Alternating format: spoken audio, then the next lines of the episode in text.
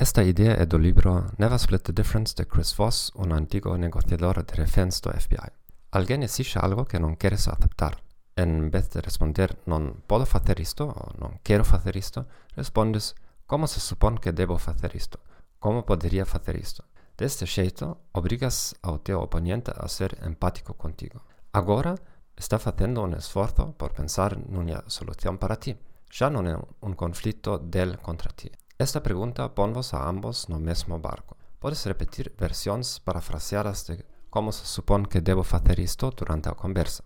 Cales son os resultados positivos? A outra persoa pode retroceder frustrada por non atopar unha solución, pero sen estar enfadada contigo.